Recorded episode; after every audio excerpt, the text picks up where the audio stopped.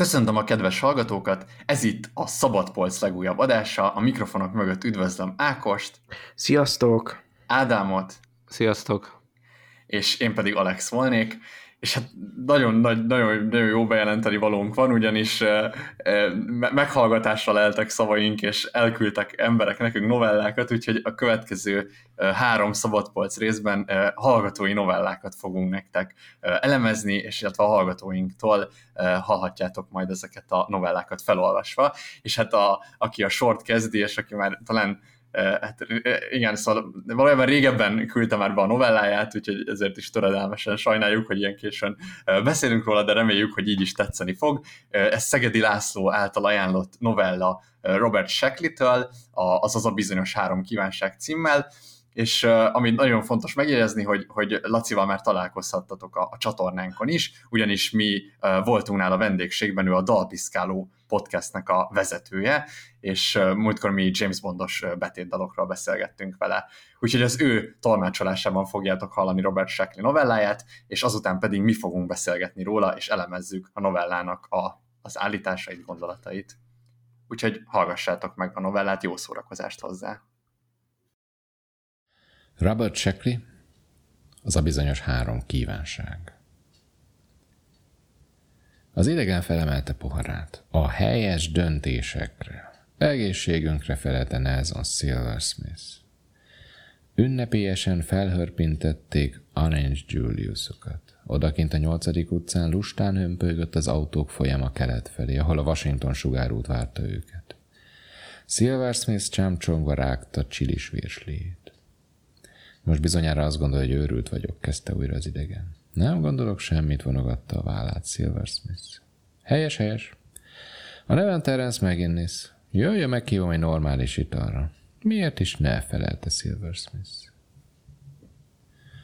Húsz perccel később már Joe Mangeri kagylóbár és sörözőjében ültek, vörös, repedezett műanyag székeken, és szórakozottan tárgyaltak a világ dolgairól, ahogy ez két idegentől várható egy enyhe, fáradt októberi délután. McGinnis alacsony, vörös képű fickó volt, és elég forrán festett élénk taglejtéseivel és bolyhos Harris Tweed öltönyével. Silversmith mintha csak az ellentéte lett volna, hogy ott ült nyurgán, szomorkás arcával, hosszú, vékony ujjaival. Nos, vágott bele megint hirtelen, eleget fecsettünk. Lenne egy ajánlatom a számára. Halljuk, felelte Silversmith nyugodtan. Sok mindent látott és hallott már élete 32 éve alatt a New Jersey belvárosi dzsungelben. A helyzet a következő. Egy igen komoly szervezetet képviselek, akik természetesen szeretnének névtelenek maradni. Az ajánlatunk rendkívül előnyös és egyszerű. Teljesítjük három kérését teljesen ingyen, minden kötelezettség nélkül. Nevezzem meg három dolgot, és én megpróbálom megszerezni önnek, persze, ha módonban áll. És nekem mit kell tennem cserébe? Semmit a világon, csak dőljön hátra és élvezze az életet. Három kérés, mormogta Silversmith tűnődve. Úgy érti, három kívánság? Nos, igen, nevezhetjük úgy is. A kívánságokat csak a tündérek szokták teljesíteni. Nem vagyok tündér, mondta megjenész határozottan. Mégis teljesíti a kívánságaimat? Igen, egy átlagos ember vagyok, és kívánságokat teljesítek. Én pedig, kezdte Silver Smith, egy átlagos ember vagyok, és kívánságaim vannak. Először is azt szeretném, ha lenne egy remek hifi tornyom, hatalmas hangszórókkal, meg a szokásos. Maga határozott egy fickó, mondta McGinnis. Azt várta, hogy meglepődöm majd?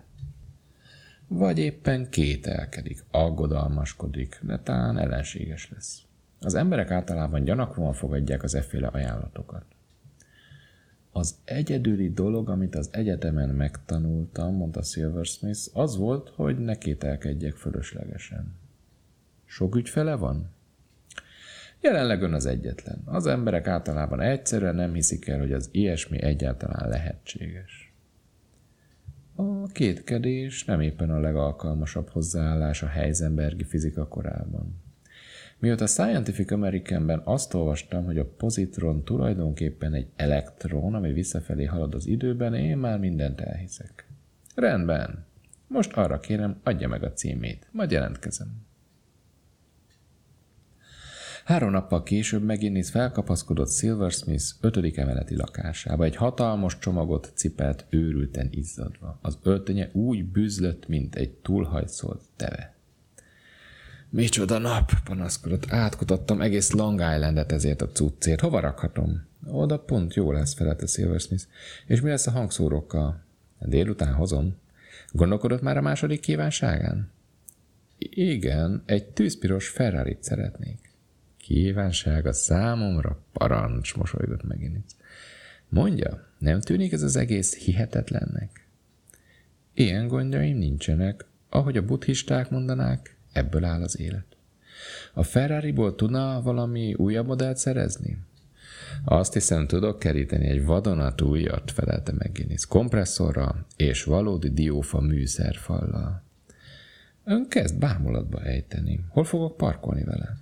Ez már az ön gondja, indult McGinnis. Vizlát! Silversmith szórakozottan intett utána, és neki látott, hogy kibontsa a csomagot. Aztán megint kerített az ügyfelének egy tágas, pecsitéri lakást, ami havonta mindössze 102 dollár 78 centbe került a rezsivel együtt, persze.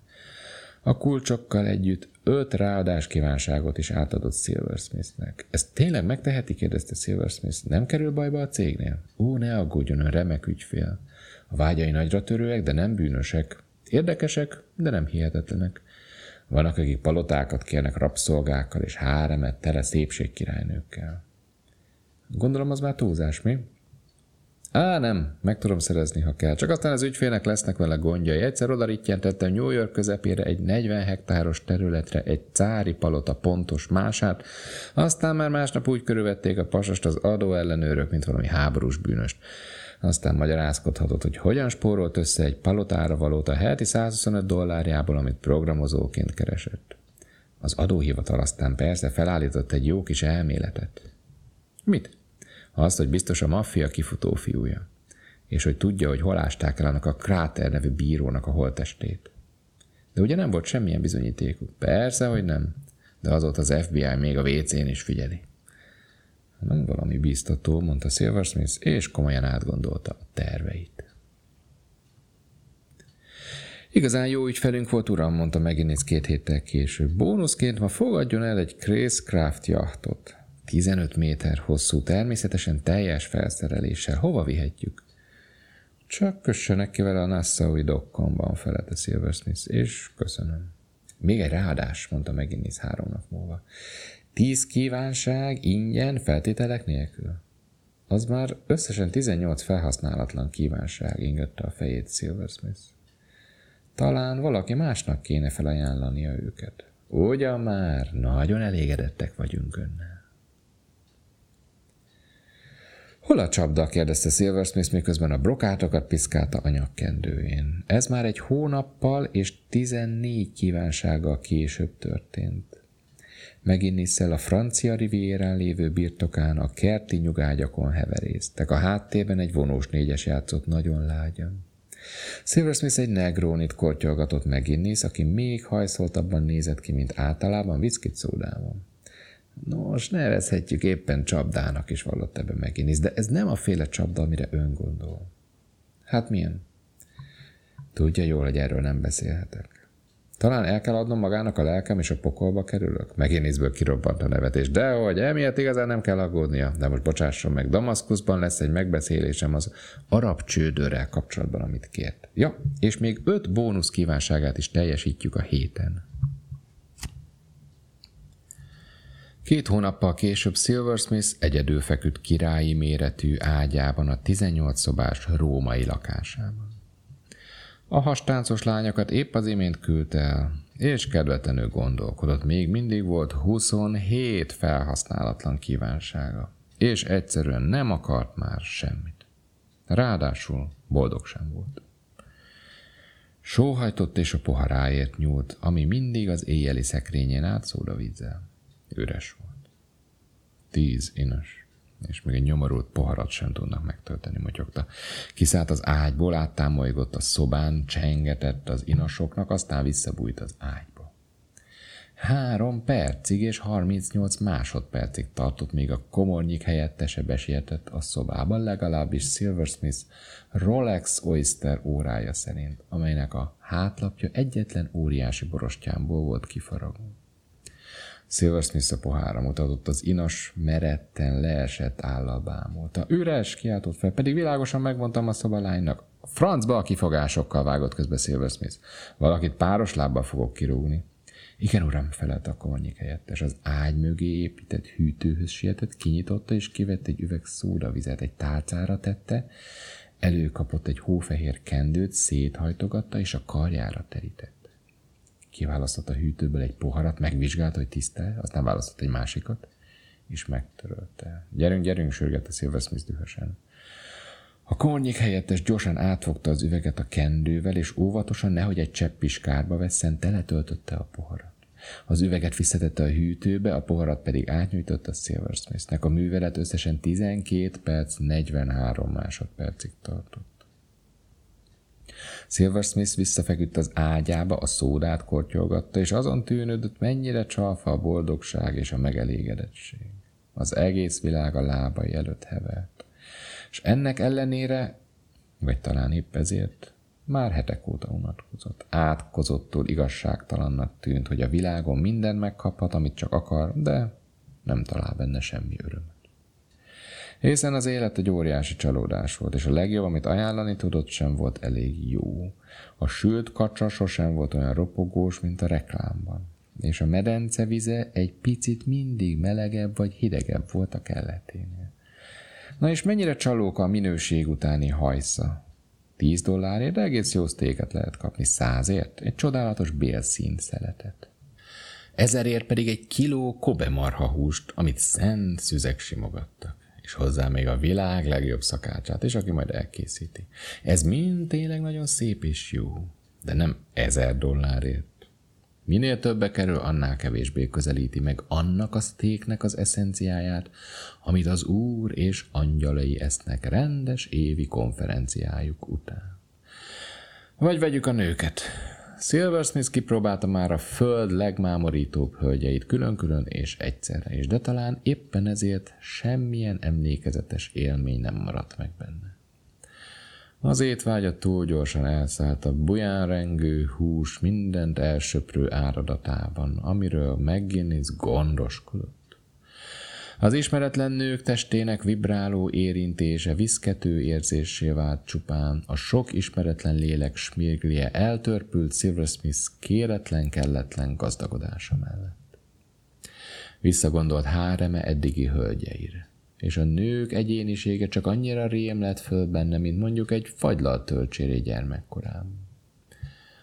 Halványan emlékezett arra Miss Universe győztes lányra, akinek göndörhajából mindig átható cigaretta szagárat. Vagy ott volt az a Sea Islandi, Georgia beli búvár oktatónő, fekete nedves gumiruhájában, aki mindig a lehető legrosszabbkor fújt hatalmas rózsaszínű lufit a rágójából.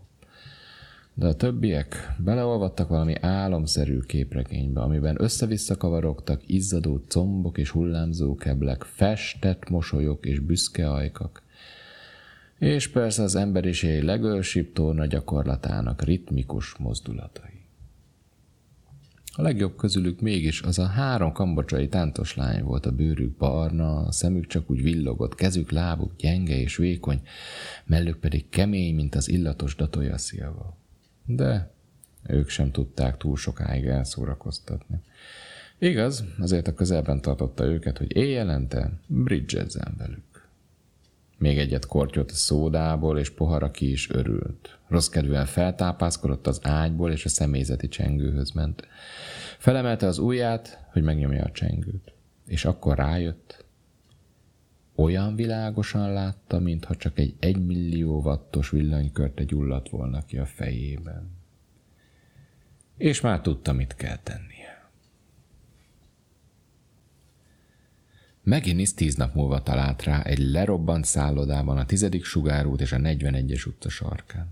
Kopogott, és benyitott koszos bádokfalú zöldre festett szoba volt, a százszor használt rovarírtó szaga összekeveredett a csótány generációk ezreinek otthonos illatával. Silver Smith egy vaságyon ült, amelyre egy olívazöld pokróc volt terítve, és éppen keresztrejtvényt fejtett. De erősen biccentett meginnéznek. Nos, kezdte meginnéz. Ha befejezte a nyomor negyedben tett látogatását, megszereztem egy csomó mindent a 43. és a 44. kívánságához, és még amit a 45-hez össze tudtam szedni. Melyik házába szállítsuk? Nem kellenek, felelte Silver Smith. Nem kellenek? Nem bizony. Megint is rágyújtott egy cigarettára. Elgondolkodva szívta egy darabig, aztán megszólalt. Vajon tényleg Silversmith áll előttem? A híres aszkéta? Az ismert sztoikus bölcs, a taoista filozófus, maga az élő buddha elege lett a világi javakból? Higgyen nekem, sosem fog sikerülni. Ez csak a gazdagok tipikus depressziója. Csak pár hétig vagy hónapig fog tartani, mint a többieknek. Egy nap a barna rizs hihetetlenül undorító lesz majd, a zsák vászonruha pedig kékezdi az ekcémáját. Aztán jön egy kis észszerű gondolkodás, és azon kapja majd magát, hogy Benedikt tojást reggelizik a szárdinál, és a barátainak meséli, hogy milyen értékes tapasztalat volt. Talán igaza van, felelte Silversmith. Akkor meg mire várunk? Túl sok fecitit vágott be hirtelen, és feltarult a vér az ereiben, pihennie kéne. Hadd ajánljak egy kellemes kis faházat a Kilimanjaro déli lejtőjén. Nem, felelte Silversmith. Talán valami spirituálisabbra vágyik. Ismerek egy gurut. Nem kell. Kezd elkeseríteni, sőt, meg is sért. Silversmith, mit akar tulajdonképpen? Boldog akarok lenni, mondta Silversmith. De rájöttem, hogy attól, hogy van egy csomó mindenem, még nem leszek boldog. Szóval a szegénységet választja? Nem. Attól se leszek boldog, ha semmim sincs. Hát jó, mondta megint, úgy tűnik bezárult a kör. Azt hiszem van valami, mondta Silversmith, de nem tudom, mit fog szólni hozzá. Igen? Mi az? Csatlakozni akarok magukhoz. Megint leült az ágyra. Csatlakozni akar hozzánk. Bárkik is maguk folytatta Silversmith. Be akarok lépni. Miért döntött így, kérdezte megint. Észrevettem, hogy maga sokkal boldogabb, mint én. Nem tudom, miféle disznóság ez megint, és komoly fenntartásaim vannak a cégével kapcsolatban. De be akarok lépni. Feladja a megmaradt kívánságait, és minden mást is csak ezért? Bármibe is kerüljön, felelte Silversmith határozottan. Oké, okay, mondta McGinnis. Fel van véve. Tényleg? Ez nagyszerű. Kinek az életét tesszük tönkre először? Ó, mi egyáltalán nem az a cég vagyunk, mondta McGinnis mosolyogva. Az emberek néha összekeverik a kettőt. Nem is tudom miért, de jöjjön, aminek jönnie kell. Maga nekünk adta mindenét, amilyet csak volt. Silversmith, és ezt nem kivételezésért vagy jutalomért tette, hanem csak azért, mert egyszerűen csak szolgálni akart. Értékeljük a gesztust. Silversmith Isten hozta a mennyországban. Rózsaszín felhő vette őket körül, és Silversmith meglátott egy hatalmas, igaz gyöngyökkel díszített ezüst kaput. Hé, kiáltott, ez csalás! Maga átvett engem, megint vagy akárki is maga. A másik cég már olyan régen csinálja, vont vállat meg Guinness. Arra gondoltunk, mi is kipróbáljuk. A hatalmas kapu kitárult. Silversmith benézett, és látta, hogy éppen kínai bankettet tartanak, ahol lányok is vannak, és úgy tűnt néhány vendég füves cigit szív. Nem mintha panaszkodnék, mondta Silversmith.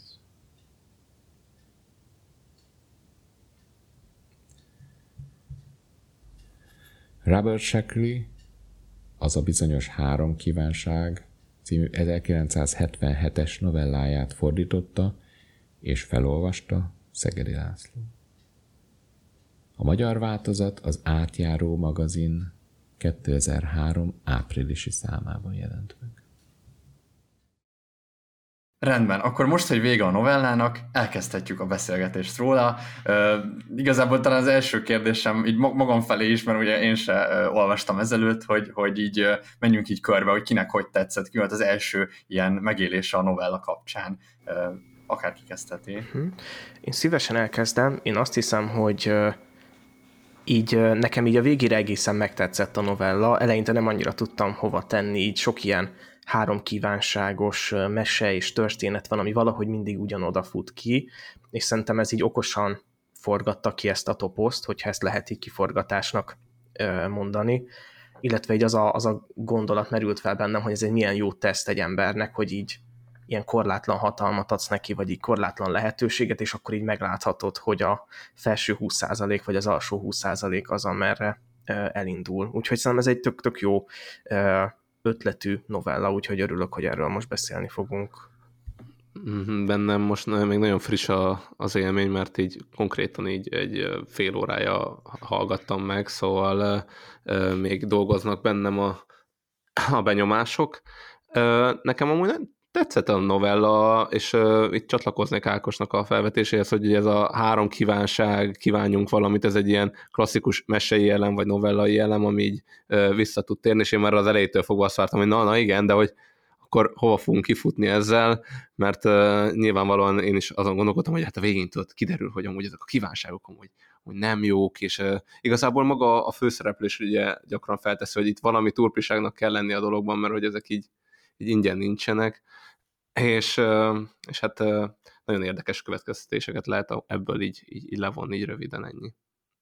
Igen, hm, hasonlókat gondolok. Nekem külön tetszett, hogy végül, a, végül valahogy csak meg lett említve a, a buddhizmus, meg a buddhizmusnak a gondolata így végig már, a, már amikor már így, így kiderült, hogy így mi lesz így a, az iránya ennek az egésznek, akkor ezen gondolkodtam, hogy itt, itt akkor most le fogunk számolni ezzel a, az egész gondolattal, hogy, hogy hogy lehet megvilágosodni, vagy hogy, hogy hogy vajon a lehetőségek végtelensége, vagy pont a választott nyomor, vagy hogy így mi a, mi a, mi a megoldás, és nekem tök tetszik, hogy a novella végül is egyik mellett se tudja letenni a voksot, tehát hogy az ember, aki a végtelen lehetőséggel bírt, utána, utána hiába gyakorolja a lemondást, aztán igazából az sem lesz neki autentikus. Egy nagyon érdekes, nagyon érdekes kicsengésű novella, és kicsit így rávilágít az embernek a, a természetére, talán vagy az ember limitációira. Én kíváncsi vagyok, hogy, hogy hogy mikor, mikor fogunk itt beszélgetni. Én, én azon gondolkodtam, hogy, hogy a novellának az az állítása, hogy ha minden igaz, akkor az anyagi javak azok nem tehetnek boldoggá, vagy lehet, hogy nem is a, ez az állítás, hogy az anyagi javak nem tehetnek boldoggá, hanem az, hogy ha te munkanélkül jutsz hozzá ezekhez az anyagi javakhoz. Talán itt ez én lehet nem, én, én, nem, én nem ezt éreztem, hogy nem, nem itt, itt igazából az egész novellának a, a kifutása az, hogy igazából csak a, a szolgálat tehet boldoggá? Hmm. Aha, mert hogy, mert, hogy, mert, hogy itt, itt, itt, konkrétan van az a rész, amikor ugye tehát eléri az anyagi javak tetejét, majd utána, utána lemond mindenről, de ott megint csak elmondja, hogy igazából most se érzi magát boldogan, és, és hogy igazából nem ezen, tehát a tengelyel van a baj. Szóval nem ezen a tengelyen kell keresnünk a boldogságot, uh-huh. de közben meg egy nagyon éles váltás számomra az a megoldás, amit a novella kínál, és nem feltétlen érzem megalapozottnak az, hogy miért lesz ez a megoldás. Szóval én először nem ezen a sávon gondolkodtam, hanem nemrég a Peterson volt a Joe Rogan podcastben, ami sokaknak nagyon nem tetszett, de nekem szerintem volt ilyen érvényes mondás, és hogy ott mondott egy tök jót, ami azóta is a fejemben van, hogy így mondta a Joe Rogannek, hogy játszunk egy játékot, és akkor mondta a Joe Rogan, hogy persze játszunk. És azt mondta a Peterson, csak ennyit mondott neki, hogy lépj. És akkor így a, a Peter és a Joe Rogan úgy volt vele, hogy így mi az, hogy lép, tehát hogy mit lépjek. És akkor mondta a Peterson, hogy hát igen, ez a lényeg, mert hogyha a lehetőséged végtelen, és nincsenek keretek, vagy nincsenek szabályok, vagy nincs, aminek így alávesd magad, akkor nem tudsz játszani, meg nem tudsz dolgokat csinálni, érted? Tehát, hogy, hogy, hogy mondjam, kellenek keretek ahhoz, hogy az életnek legyen jelentése, vagy hogy legyen egy ilyen játéktér. És én ezt értelmeztem először, hogy, hogy igazából itt a csávó annyi, annyi, tehát a végtelen hatalmat kapott, és annyi lehetősége volt, hogy már az egésznek semmi értelme nem volt, mert bármit csinálhat, akkor onnantól nincs jelentése semminek, amit csinál. Úgyhogy én ebben kezdtem el először gondolkodni. Igen, egyébként ezt én is láttam, hogy hogyha itt tényleg két tengely lenne, amit Ádám is behozott, meg amiről mi is beszéltünk, hogy volna egy ilyen anyagi tengely, amit így kiütöttek ezek, a, ezek az emberek mm. tulajdonképpen azzal, hogy, hogy igazából ez egy ilyen cheat code, kicsit olyan, mint amikor nem tudom, egy videójátékban így valami hacket használsz, és hogy igazából így bármit megtehetsz, hogy emlékszem, hogy voltak olyan WoW tört szerverek, ahol egyből a max szinten kezdted, és végtelen mm. pénzed volt, de hogy igazából így egy hitet, amit nem tudom, egy ilyen két hétig tök vicces volt ezzel játszani, de aztán így minden érvényét vesztette, mert hogy így hát ugye a befektetett munka. Szóval arra gondolok, hogy ha valaki így a, az anyagi tengelyen találja a megváltást, annak így nem árt, hogyha így még így dolgozik is mellette, hogy így még értékesebb legyen a, a jutalom. Nekem nagyon tetszett a, a sztékes hasonlat, hogy 10 dollárért lehet egy tök jó sztéket venni, és hogy a 100 dollárért már nagyon jót lehet, de hogy igazából 1000 dollárért már nem tudsz olyan jó sztéket venni, ami megérje azt a pénzt, és én azt éreztem, mintha az ember arra is rájött volna, hogy neki ez az egész anyagi tengely amúgy nem működik és hogy, mm. hogy, hogy neki se a sok, se a kevés nem jó, és hogy neki valójában amúgy valami más jó. Én, én a, ja. És hogy, hogy, hogy, hogy, hogy nem is ez a vallási tengely, tehát nem kellnek a guruk vagy ilyesmi, hanem ő csak így segíteni akar másoknak, és hát ha ez majd boldoggá teszi. Én azt, hiszem megér, én azt hiszem megértettem a novellát most előbb. Aha. És hogy, hogy itt arról, nem arról van szó, hogy ugye, tehát, hogy, hogy itt nem is csak az, hogy ez az, ez az anyagi tengely, hanem hogy egyszerűen a kívánság maga az egyszerűen így mindent elértéktelenít. Szóval kívánhatom azt, nem tudom, hogy, hogy megtanuljak ö, nem tudom, perfektül zongorázni, és mondjuk megtörténne. Most nem tudom, hogy mik voltak itt a kívánság limitációja, meg ilyesmi, de hogy amúgy az, a, az egyetlen dolog, ami marad, az a szolgálat, amit nem lehet kívánni, hogy magától történjen, azt neked csinálni kell. Az, tehát az kívánsággal nem helyettesíthető. Nem erről van szó? Hmm. De hogy érted azt, hogy a szolgálat kívánsága nem te helyettesíthető? Te, tehát, hogy, tehát, hogy azt nem tudod kívánni, hogy te maga, tehát, hogy érted, hogy mondjuk valakinek te, te magadnak kell segíteni, azt nem tudod kiváltani azzal, hogy kívánsz egy, egy másik ember, hogy segítsen annak az embernek, mert azt az érzést nem tudod kiváltani. Minden Aha. más inger az kiváltható, nem? Hmm. Igen, valami, igen, valami ilyesmi, de igen, nekem ah, nem tudom, valahogy e, ezen gondolkodom én is, hogy, hogy igazából itt itt azzal, hogyha megcsinálod ezt a cheat kódot, és tulajdonképpen bármit meg lehet, és, és bármit kívánhatsz, akkor igazából minek kíván, kívánnál? Tehát, hogy arra gondoltam, hogy most Ákos mondtál a, a marháról, hogy az 1000 dolláros marha a, az már így nem nagyon tér el, de hogy ugye ezek a luxus cikkek, ezek nem is azért vannak felárazva, mert hogy, hogy ugye nagyon, Igen. tehát hogy több értéket tartalmaznak, hanem pont az a lényeg, hogy ez már egy ilyen, mint az achievement a játékokban, hogy így én vagyok annyira gazdag, hogy megveltem az 1000 dolláros marhát, ettől nem lesz nekem jobb, de hogy ez, ez egy ilyen szimbólum. De hogy igazából onnantól nem szimbólum, hogyha én csak megkívánom magamnak. Tehát, hogy maga a jelentés veszik Igen, meg, meg hát valójában így nem is nem is lesz olyan finom, hiszen te valójában nem érdemelted ki. Szóval, amikor uh-huh. én, a, én arra gondolok, bár azt gondolom, hogy amúgy vannak olyan új gazdag emberek, akiknél amúgy tökre nem igaz ez a dimenzió, és nekik biztos ugyanúgy nem új gazdag emberek, hanem akik így valahogy munkanélkül lettek így gazdagok, hogy talán uh-huh. nekik ugyanúgy ízlik ez a marha, nem, nem tudom, de én azt képzelem, hogy megenni egy ezer dolláros marhát úgy, hogy tudod, hogy te így nagyon sokat dolgoztál azért, hogy eljuss ide, és hogy ezt a marhát megved, az nyilván másabb, mint az, hogy igazából valahogy is szerencséd volt, vagy nem is tudom. Mm, Tehát, hogy szerintem ez, ez, ez nem ezen múlik, ez egyszerűen a, a, a pénzhez meg az értékekhez való viszonyon múlik. Szóval ugyanúgy, tehát vannak az új gazdagok, akik munkával szerezték meg a pénzt, érted? és ő nekik meg egyfolytában bizonygatni kell, hogy amúgy ők már ebbe az elit klubba tartoznak, tudod? Megveszik a, megveszik a baromi drága izé, autót, a jaktot, a izét, csak hogy mutassák, hogy igen, most már én is az elit része vagyok, mert hogy valamit igazolni akarnak. Akkor hát vannak, a, és akkor ezekkel szemben meg vannak azok a régi elit, aki amúgy már beleszokott a pénz, az mondjuk az ilyen, nem tudom, angol királyi család, akik meg ebből a szempontból így tudják kezelni ezt a fajta pénzt, érted? De és mind a kettőnek meg, meg van a kifordítottság, és szerintem nem lehet ebből a szempontból így általánosítani, mert akkor van az a, az a új gazdag, aki meg ahogy megszerezte a pénzt, ezért tudja értékelni, meg van az a, nem tudom, régi elit, akire megint csak ráesett a pénz az előző generációról, meg elszorja. Szóval szerintem így ennek mind az egyik oldala és az ellentetje is igaz. Uh-huh. Igen, meg itt, itt az is érdekes, hogy, hogy a szubjektív érték, tehát hogy ha mondjuk én nagyon megdolgozom azért a marháért, amit ezer dollárba kerül, és én tényleg félretettem és spóroltam, és megvan az ezer dollár, és, és, és így egyszer van ezer dollárom, és így erre költöm el, nem biztos, hogy amúgy annyira fog ízleni a marha, mert lehet úgy, lesz, úgy leszek vele, hogy amúgy, na basszus, talán, talán ebből többet is, vagy jobbat is vettem volna. Még mondjuk lehet, hogy a Jeff Bezosnak meg fullizdik az ezer dolláros marha, mert neki érted annyi van. Nem tudom. Szóval nem biztos, hogy maga a munka teremti a, a, az ízét. Aha, igen, igen. Sőt, ez lehet, hogy ez pont, hogy lelep... Igen, pont, bocs, még annyi, hogy pont, hogy leleplezheti azt is, hogy, hogy amúgy erre mennyire érvénytelen volt ennyit gyűjtenem erre a Kobi marhára. Ó, nekem van, van egy ilyen gyerekkori élményem, amikor így ilyen nagyon-nagyon, tehát az akkori anyagi helyzetünkhöz képest ilyen óriási ráfordítással így aztán Balatonfüreden egy ilyen élményfürdőben így, így ott, ott lehettem, vagy hogy értitek, szóval ez egy ilyen óriási uh-huh. akvapark volt, uh-huh. és hát egy ilyen óriási csalódás is volt egyben, uh-huh. tehát hogy, uh-huh. hogy ez így kívülről ilyen nagyon jónak tűnt, így kb. szerintem én egy ilyen másfél óra alatt így, így ezt így eluntam és így életem egyik ilyen leg, legnagyobb csalódásává vált. Szóval lehet az, hogy itt, itt sokféle dolog, meg de, itt, de, itt ilyen karakterisztikák vannak akkor. De tudod, aki ezt megteheti, hogy minden nap az Aquaverbe menjen, annak lesz mondjuk öt nap, amikor tényleg ilyen unalmas, de, de lesz az is, hogy így ú, ma, ma nagyon jól éreztem magam az akvaparkban. Hát egy... igen, igen, meg, meg, én azt képzeltem, ez egy ilyen, ez egy ilyen szakrális hely, vagy hogy mondjam. Tehát én úgy léptem ja, oda be, aha. hogy ennek most olyannak kell lennie, de hogyha valaki csak úgy tekint rá, mint nem tudom én, egy ilyen egyszerű strandra, hogy így érted, elmész, és így el vagy, ja, akkor az így nem, nem omlik magába, hogyha így másfél óra után nem érzi magát a mennyekben.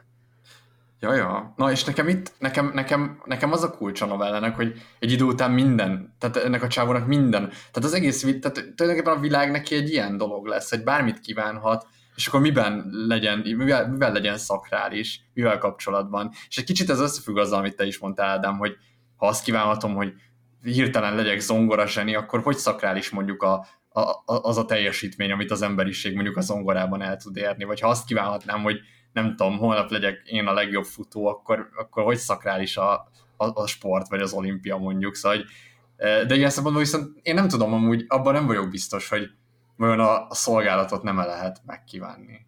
De, de érted, mert hogy érted, azt nem tudod kívánni, hogy te legyél uh, a legjobb szolgáló, mert hogy az nem képességek kellenek, hanem tényleg egyszerűen azt kell, hogy te csináljad. Ez, erre próbálok valahogy így ja, aha, aha. Rámutatni, meg megfogni ezt a kérdést, de nehéz ezt is szavakba önteni, pont ezért is talán jó az a novella, mert hogy, uh-huh. hogy minden más dolog az egyszerűen így kívánható, hogy legyek tényleg én a legjobb valamiben. De hogyha a, a szolgálatot önmagában nehéz így kívánni, vagy érted? Hmm, aha, Mert azt, azt kívánhatnád, hogy te magad, hogy le, le, legyél a legismertebb, nem tudom, szolgáló, de hogy amúgy nem ez a lényege a szolgálatnak, érted? Mert ott a dicsőséget kívántad, szóval valami ilyesmi. Igen, meg nem, most nekem még az jutott eszembe, ami egy kicsit ilyen színikus kifordítás ennek a gondolatodnak, hogy mondjuk azt mondanám, hogy azt kívánom, hogy minden embernek legyen ugyanolyan, mint most nekem. Tehát, hogy így, érted, mindenki kapjon meg mindent. De hogy valójában ezzel sem szolgáltam, hanem mindenkinek elbasztam az életét, mert hogy, mert hogy onnantól senki nem fog tudni. De lényegében amúgy most a végül a csávó majd ezt fogja csinálni, nem? No, de, én, na, de látod, én ezért nem értem a novella végét, mert hogy, hogy valójában ez a csávó nem fog segíteni ezeknek az embereknek, hiszen ő maga megtapasztalta, hogy ez nem, ez nem segítség. Vagy hát lehet, hogy úgy segítség, hogy ez egy fázis, hogy eljussanak oh. arra a szintre, mint ő, és hogy rájöjjenek a szolgálatra, vagy valami ilyesmi. Aha. Uh, én teljesen félreértettem ezt a novellát, te jó ég, mert nekem azt jelentette a vége, de akkor ez most lehet, hogy, uh, hogy, uh, hogy igazából ők ilyen angyalok, akik ugye csinálják ezeket a kívánságokat, uh-huh. és hogy ez most egy ilyen purgatóriumi helyzet volt. Hát igen. Hát, és, és hogy, hogy ezáltal ő így meg, megváltást nyert. Igen. De hogy ez, igen, de igen, ez, a, ez az analógiája a történetnek. Ja, ja, igen, igen, igen, de hogy, hogy nekem így, így, nem volt így az előttem, hogy ő így ezek után segíteni fog másoknak, hanem ja, ez igazából de hát, csak egy is, ilyen teszt volt. De ő is angyal lesz akkor ezután, nem? Vagy én így értem. Igen. Mm, igazából lehet, lehet, igen, igen. Csak arra gondolok, hogy ez a módszer arra meg jó, hogy így mondjuk berakni valakit egy szimulációba, és akkor itt van végtelen lehetőség, és hogyha nem válik, nem tudom, diktátorrá vagy pszichopatává, akkor így átment a teszten. Fú, aha, ja, értem. Vagy, mert hogy arra gondolok, hogy ha, hogyha mondjuk, hogy így ha valakitől elveszel mindent, vagy megadsz neki mindent, akkor biztosan meglátod az igazi arcát, hogy így... Hát, jaj, de hát ez, ez egy ősi dolog, ez az ősi vita, vagy nem is tudom, hogy vita, de, de az időurak kapcsán erről beszélgettünk, hogy hát nem tudom, hogy... Igen, én ebben nem hittem, ezt emlékszem, szóval így... Igen. És eddig én se, de nem Ó, tudom. de én ott nem hittél ebben a kérdésben, hogy így előbb-utóbb megvilágosodás a vége a végtelen idő milyen? Ja, bocs, én nem erre gondoltam, én az, abban nem hiszek, hogy mondjuk... Tehát, hogy, hogy én azt gondolom, az igazi hogy... arcod? Hát igen, tehát hogy ott mindenki mondjuk, mindenkinek lesz az időórokban egy olyan fázis, amikor kiírt mindenkit az időórokban, mert mm. kipróbálja. Nem? Vagy vagy csak igen, igen, hát lehet, hogy mondjuk az angyalok... az az igazi. Igen, hogy az angyalok azt nézik, hogy ki az, aki nem írt ki mindenkit, és ő kerül be a... De van ilyen? Hát jó kérdés. Ezt biztosan az angyalok tudnák megmondani. Hát... De most itt azt mondod, ebben a novellában ez történik, hogy itt azt én, én, én, valahogy ezt úgy értelmeztem, hogy ez egy ilyen szimuláció helyzet, hogy, hogy mondjuk így a csávó így meghalt, vagy nem tudom, és akkor így, így lefuttatnak az angyalok egy ilyen szimulációt, hogy megadnak neki mindent, és hogy ez nem történt meg a valóságban ezek a kívánságok, csak így úgy van beállítva. Uh-huh. Jó, és de... hogy, így, hogy így figyelték azt, hogy milyen emberré válik, és úgy, hogy így nem tudom, nem ölt meg senkit, meg jobbán mondjuk így hát így alkalmazott embereket, de hogy így nem, nem vált egy ilyen gonosz emberré, ezért ő így megváltást nyert, és hogy szerintem úgy kevesen élnék Ö... ilyen szerényen ezt a kívánságos életet, mm. vagy hogy mondjam. Ezt, ezt, ezt nem éreztem egy próbatételnek, én inkább azt éreztem, hogy ez egy ilyen, egy ilyen, egy ilyen út, amin hogyha végigvezetnek, akkor így, így megvilágosodsz, vagy valami ilyesmi. Vagy mint hogy ezt akartam volna üzenni a, a novella. Bár mondjuk hát, erre van egy ilyen, egy, ilyen, egy, ilyen, egy ilyen reflektálás is, szóval lehet, hogy aztán mégse. Igen, én ez nekem az is érdekes, hogy amúgy, hogy ez nincs mindenkinek felajánlva. Tehát, hogy nekem ez is erre tett Szóval, hogy, hogy ez az egész ilyen meg, megváltás dolog, hogy, hogy bár mindenkinek felajánlják ezt a lehetőséget, de mivel sokan azt mondják rá, hogy mese, és nem lehet, alapból kevesen vannak, akik élnek ezzel. Uh-huh. Érted? És hogy, hogy így folyamatosan is szűkül a kör, hogy ki jut be a mennyországba. Hmm. De ez hát... nem csak egy ilyen plusz értelmezés, vagy hogy így megáll nélkül a szöveg abszolút. Ja, azt hiszem ez így már egy másik, mert ez így már más kérdés, amit így most felteszel, hogy mondjuk ha oda jönne hozzám valaki, hogy van három kívánságom, és hogy én ennek hinnék el, ez egy másik kérdés, szerintem ez talán nem a novella gondolata, de, de hogy is igen, tehát erre is lehet gondolni, vagy nem És tudom. hinnél neki, Alex? Hát baz, de hát nem, valószínűleg Attól függ, hogy milyen a csillagjegye, nem? Ú, te, ez kemény, de nem, nem, tehát én, én valószínűleg nem, hát Amúgy nem tudom, mert amúgy, na most megfogtál, mert amúgy én sose gondoltam volna, hogy valaha, nem tudom, olyan könyvet fogok elolvasni, amiben a csillagokról van szó. És azt mégis megtettem. Érdekes. Ne, nem tudom, én, én egyébként nem, nemrég meséltem egy hasonló mesét az Oviban, ahova járok mesélni. Ott a, van a Három Kívánság nevű népmese, nem tudom, hogy ismeritek-e, ö, ott, ott így a, a feleség nem hisz a kívánságban, és azt kívánja, hogy, hogy ereszkedjen le egy kolbász, egy óriási kolbász a kéményből, hogy meg tudják mm. enni, mert nagyon szegények. És ott ugye csak három kívánság van, és tényleg leereszkedik a kolbász, és nagyon megörülnek, és ebben a nagy örömködésben a férfi beleborítja a kolbászt a tűzbe.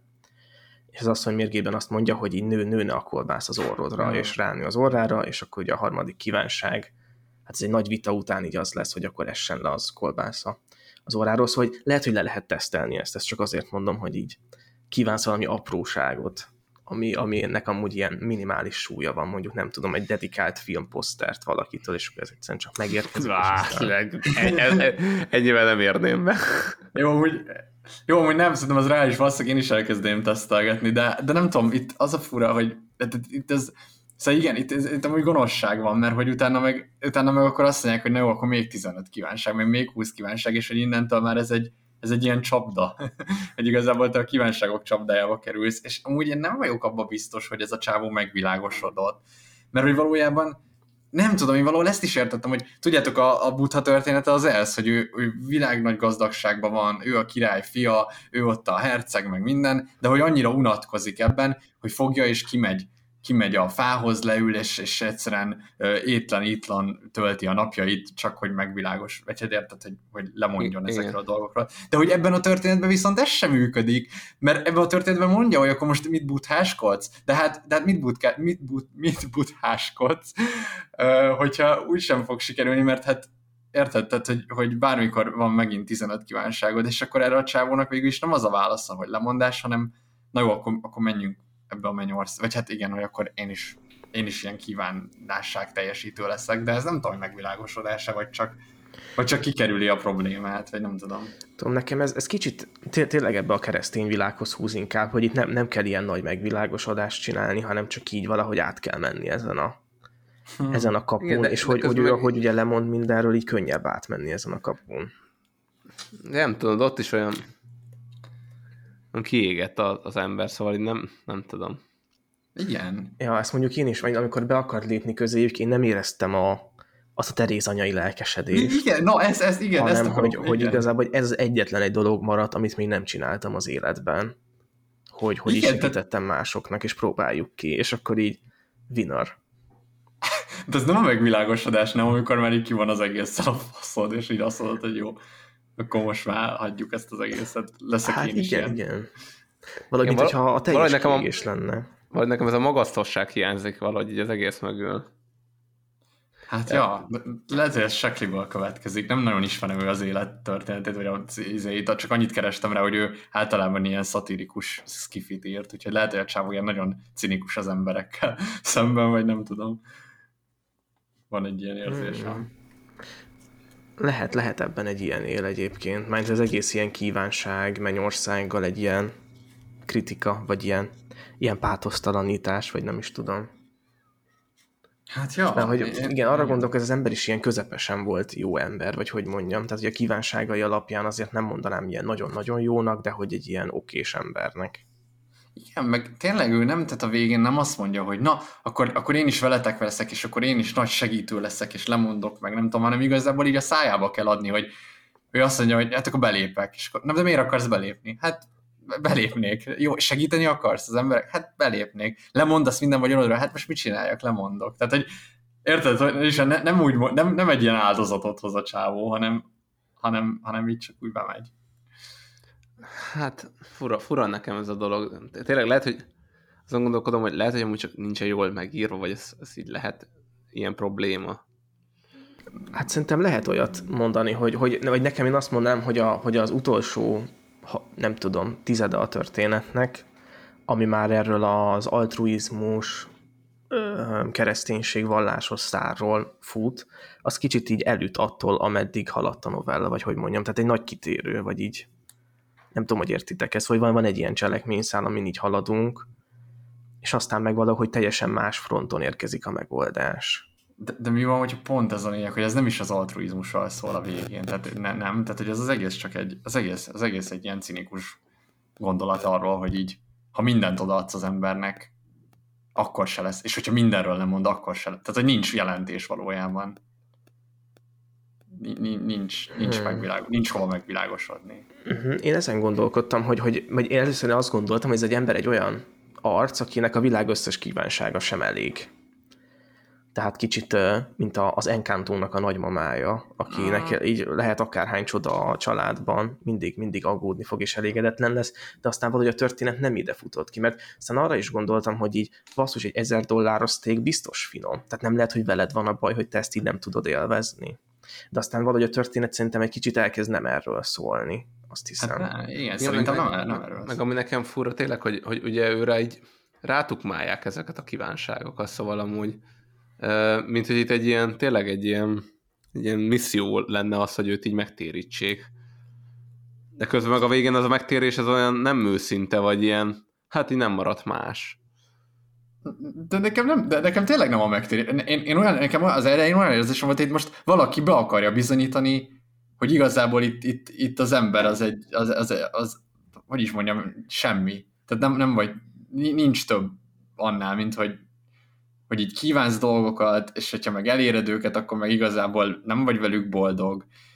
És hogy igazából így nem, nem, nem vagy, nem, nem tudsz boldog de, lenni. de valam, nem valamit akkor mondjuk majd a végéről, mert, mert számomra ez még akkor nem állt össze. Mert akkor én elve, elvetném akkor a saját megoldásomat ezzel kapcsolatban, mert, mert az a fajta ilyen, hogy mondjam, tényleg magasztosság az úgy hiányzott belőle. Hát nekem tényleg az, én nekem ez a végkicsengés, hogy, hogy, hogy semminek semmi értelme. Még annak se, hogy, hogy te magad ilyen angyal lehetsz, még a túlvilágnak sincs úgymond semmi értelme. Nekem ez a vége, de lehet, hogy nektek más, vagy Mm, igen, én, én, nekem ugye az volt az eredeti, hogy hogyha így végtelen lehetőséged van, és, és hogy mondjuk egy ilyen középszinten meg, meg tudsz állni, vagy, vagy így nem okozol nagy kárt, akkor már az így elegendő ahhoz, hogy így egy ilyen meg, megváltást nyerj el. És arra gondoltam, hogy ez így lehet sokféleképpen értelmezni, mert úgy is, hogyha mondjuk nem tudom, ilyen jó lehetőségekkel születsz, és nem tudom, nem, nem alkotsz valami baromi nagyot, csak így, így meg, megtartod a szintet, és nem válsz rossz emberré, már az is így elég ahhoz, hogy így ö, kimaxold ezt a játékot, de, de van ebben egy ilyen cinikus él is egyébként, szóval ezt is látom. Kicsit furcsa így ez a vége, azt hiszem, nehéz megfogni. Mm, nekem még amíg közben eszembe jutott, még egy dolgot akartam így bemondani, csak annyi, hogy, hogy egy kicsit olyan érzésem is volt ettől az ügynök csávótól, hogy tudjátok, legtöbbször pont az van, hogy, hogy mindig az ügynök kér tőled, és akkor nem tudom, így írja ezt alá, na és akkor küldjön 50 ezeret, na és akkor küldj el, nem tudtad, amikor a néniket így mondjuk becsapják a, az ilyen telefonos emberek, de hogy itt meg pont fordítva, hogy itt meg azzal vernek át, hogy mi adunk még többet, és még többet, és még többet, és még, még annál is többet adunk, és nem kérünk, hanem adunk, és hogy valahol nekem az író azt mondja, hogy valójában a, a, az adás is egy ugyanolyan, ugyanolyan rossz, rossz lehet végül az embernek, hogyha túl sokat kap így akár ilyen metafizikailag is, hogyha mindent megkap, akkor már semmi értelme nem lesz az életének. Tehát, hogy akkor az elárasztás az ilyen értelemben egy rossz dolog, és akkor ebből valahogy ki kell szakadni. Hát ja, de valójában már nem tudsz kiszakadni, mert hogyha megkaptál mindent, akkor onnantól meg már a, tehát érted, a lemondás sem játszik. Tehát, hogy onnantól te élhetsz úgy, mint egy szegény, de már valójában mindent megkaptál, és már nem lesz igen, a Igen, igen, igen. Az, az, az első kívánság, tehát ahogy a hifi torony bekerül, az már kicsit ilyen halállistás pillanat, hogy igazából igen, az egész igen, ilyen igen. koordinátorrendszerből így kizuhantál. Yes. És hogy amúgy csak az vár rád, amire Lightra is várta a Death Note végén, hogy a semmiben lebegjen, vagy ilyen, ilyen halálisten legyen, mint a Ryuk, vagy hogy mondjam. Ja. Itt igen, egy érdekesen egy ilyen fordított ügynöki működés van, mert mindig az, ilyen házaló ügynökökről, uh, meg, meg ilyen telesoppos ügynökökről gondoljuk azt, hogy minden egyes telefon hívással amúgy eladnak egy darabot a lelkükből is. De itt amúgy pont fordítva van, hogy azok, azoknak a lelke kerül így szépen lassan így felszalámizásra, akiknek így eladják a kívánságokat, szóval nagyon érdekesen ki van csavar az a dolog, és végül uh-huh. kiüresednek, és a kiüresedett ember lesz az ügynök, aki, hát, aki amúgy fura módon, mert ugye azt mondják, hogy ők boldognak tűnnek minden egyes kívánság teljesítése, mint hogyha visszavenne valamit a lelkéből. Nagyon fura, de, de közben meg ezt nem érzem úgy indokoltnak, miközben emberek életét teszi tönkre. Nagyon fura. Hát, igen, ez érdekes, mert amúgy most, hogy ezt így, így kimondtad, tökre tetszett, ahogy így összefoglaltad, hogy erről most az is eszembe jutott, hogy ez lehet egy ilyen történelmi kritika is. Nem tudom, a Steven Pinkernek volt ez a könyve, hogy felvilágosodás most, és abban így csomó ilyen ábra van, hogy a, a felvilágosodás óta az embernek iszonyat, tehát hogy, hogy nagyon magas lett az, hogy mennyit élünk, nagyon sok lehetősége van, az emberek hatványozottan annyit utaznak, annyit fogyasztanak, annyit kapnak, kevesebb az éjség, mármint nyilván az első világban. És hogy valahol ez egy ilyen történeti kritika is, nem? Akkor, hogy, hogy azáltal, hogy többet kapunk, és több lehetőségünk van, valójában hát nem, nem lesz jobb, vagy így talán a lelkünknek nem lesz jobb, és szerintem ez, ez így nagyon megfigyeltő talán a, az új generációkon, de nem akarok túl boomernek tűnni, de szerintem még magunk, magunkat is besorolunk, hogy magunkat is besorolom, hogy rohadt sok lehetőségünk van, de nem, nem feltétlenül ezzel azonos a boldogság érzetünk, nem? Vagy Hát igen, igen, meg szerintem inkább nálunk már ilyen mentális akadályok vannak, ami talán ennél a hát férfinál hát is igen. volt, hogy így a, nem, nem tudom, így nagyon elkezdte így el, elveszíteni. Kicsit ilyen, de, mintha, ilyen, mintha ilyen depresszív lenne amúgy a végén, de ez már nagyon a pszichologizálás. Uh-huh. Tehát, hogy onnantól kezdve, hogy a, abban az ilyen római lakásától van a beszélő, és elkezd beszélni, az nagyon ilyen, így a, az, maga az írásnak a tónusa is ilyen nagyon semmilyen, mint a... hogyha egy ilyen, ilyen depressziós ember írná le, hogy hogy van. Az helyzet, igen, hogy, hogy amit most Alex megpendítettél, az most így nagyon egy ilyen, egy ilyen általános életérzés amúgy bennem, de amúgy lehet, hogy ez majd visszajönne Ákos novellájánál is, vagy nem, nem Ákos novellája, basszus. Szóval ez a, visszajönne majd a harmadik novellánknál is, mm. ami, ami valahol ez a túl sok lehetőségünk van, de nem tudjuk őket megélni. Szóval inkább nekem pont az a bajom, hogy a meg nem élt lehetőségek okozzák bennem most a, a problémát. Uh-huh. Szóval azt látom, hogy jaj, ezt is de jó lenne csinálni, meg ezt is de jó lenne csinálni, meg azt is de jó lenne csinálni, de az embernek ugyanúgy 24 órája van, és egyszerűen így igen, dönteni igen. kell. De, de egyébként ez érdekes, ez most kicsit ilyen személyes vonal lesz, de hogy, hogy Ádám, neked volt mostanában egy olyan helyzeted, amikor viszont ilyen tök sok időd volt. Igen. Erre emlékszel? Még? Igen. Igen, hogy volt, voltak ilyen idők, de hogy, hogy, hogy ott pedig akkor arról beszéltünk, hogy, hogy az is nehéz amúgy. Tehát, Igen, az az is nehéz. két végletnél, hogyha 24 folyjon órád ki. van, akkor elfolysz. Ha túl sokkal korlát meg a keret, akkor hát nyilván így Igen, most azt nagyon hiszem, hogy túl kevésből sok. van gazdálkodni, és az, az a kettő közti aranyállapot, van egy szabad Hát- délutánod, vagy nem tudom, azok ilyen, ilyen jó dolgok. Hát tudod, milyen-. Most már csak az ókorban is megmondták az arany középút. Igen, Igen, igen. Igen, de hogy így, érted, ilyenkor viszont egy, van egy ilyen listázás is, hogy így kialakul egy ilyen listázás azok között a dolgok között, amit mondjuk így így szeretsz csinálni. Itt már, itt már, tehát egy, do, egy darabig azokat a dolgokat engeded el, amik amúgy így oké okay dolog, így szeretszerű foglalkozni, de nem tartod annyira fontosnak. Szóval hogy valahol ez egy ilyen szűrő is a fontossági skáládon. Aha. Szóval végén ezért van az, hogy főleg amikor az ember amúgy gyereket vállal, akkor ut- utána azok, a család kerül nyilvánvalóan az első számú helyre, és akkor rengeteg más dolog így szépen kiesik, és hogy így valahogy egy ilyen érvényességi szűrő is ebben az egészben, de Nagyon jól mondod, várj, bocs, csak erre rácsatlakoznék, mert hogy szerintem pont ez a lényeg, hogy ez ad jelentést a dolgoknak. Tehát azáltal, mondjuk, figyelj, azáltal lesz személyiségem, hogy én kiválasztottam azt a két, három, négy, öt dolgot, amivel én amivel én tényleg rá akarom szállni az időmet. Tehát, hogy ez alakítja utána mondjuk a személyiségedet, vagy azt, hogy mi, mi a jelentése az életednek, vagy hogy te mit akarsz csinálni. És szerintem pont ez a, a lényeg, hogy ennek a csávónak ezt veszik el, nem? Hogy,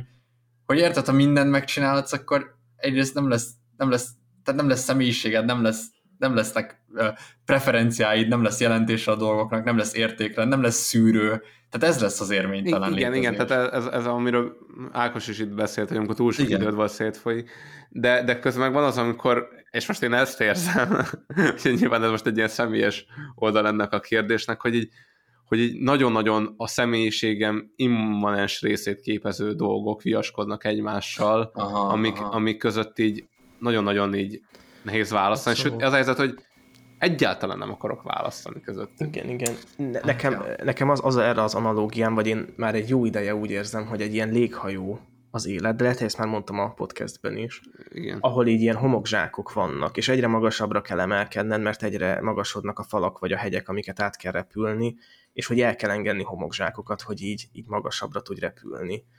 És, és eleinte nyilván olyanokat engedsz amiket amúgy így jó, nyilván elhoztad magaddal, de hogy azért ilyen elengedhető dolgok. És amikor már csak ilyen öt homokzsák van, és mi- mind az ötért, nem tudom, a lelked az így benne van ezekben a homokzsákokban, nagyon nehéz ezeket kioldani, meg szerintem ilyenkor... Ha, hadd keretezzem át egy kicsit ezt a történetet. Az a helyzet, hogy szerintem ez, ez egy jó, jó analógia, de az a helyzet, hogy már a homokzsákok elfogytak, és igazából még mindig fölfele kéne menni, és a, a, a léghajóban nem csak te vagy, hanem ott van a sajod is, meg a, bar, a legjobb barátod Igen, is, és igen, van, amikor igen. már őt kell kidobni, hogy fölfele menjen. Ú, és igen, ez a igen. durva. Szóval így, Abszolút. hogy így még nem a homokzsákokról van már egy csomó szó, szó, hanem arról van szó, hogy basszus, ilyen, ilyen nagyon-nagyon fontos emberi kapcsolataidat így hogyan kezeljed. Igen, meg, meg Hmm. hát itt, itt szerintem az is egy nagy vívódás, hogy most akkor így eh, jól, jól döntöttél-e, amikor, amikor felemelkedtél, és van, aki kizuhant, vagy egy homokzsák lement, hogy így igen, szóval, hát ezek nehéz dolgok.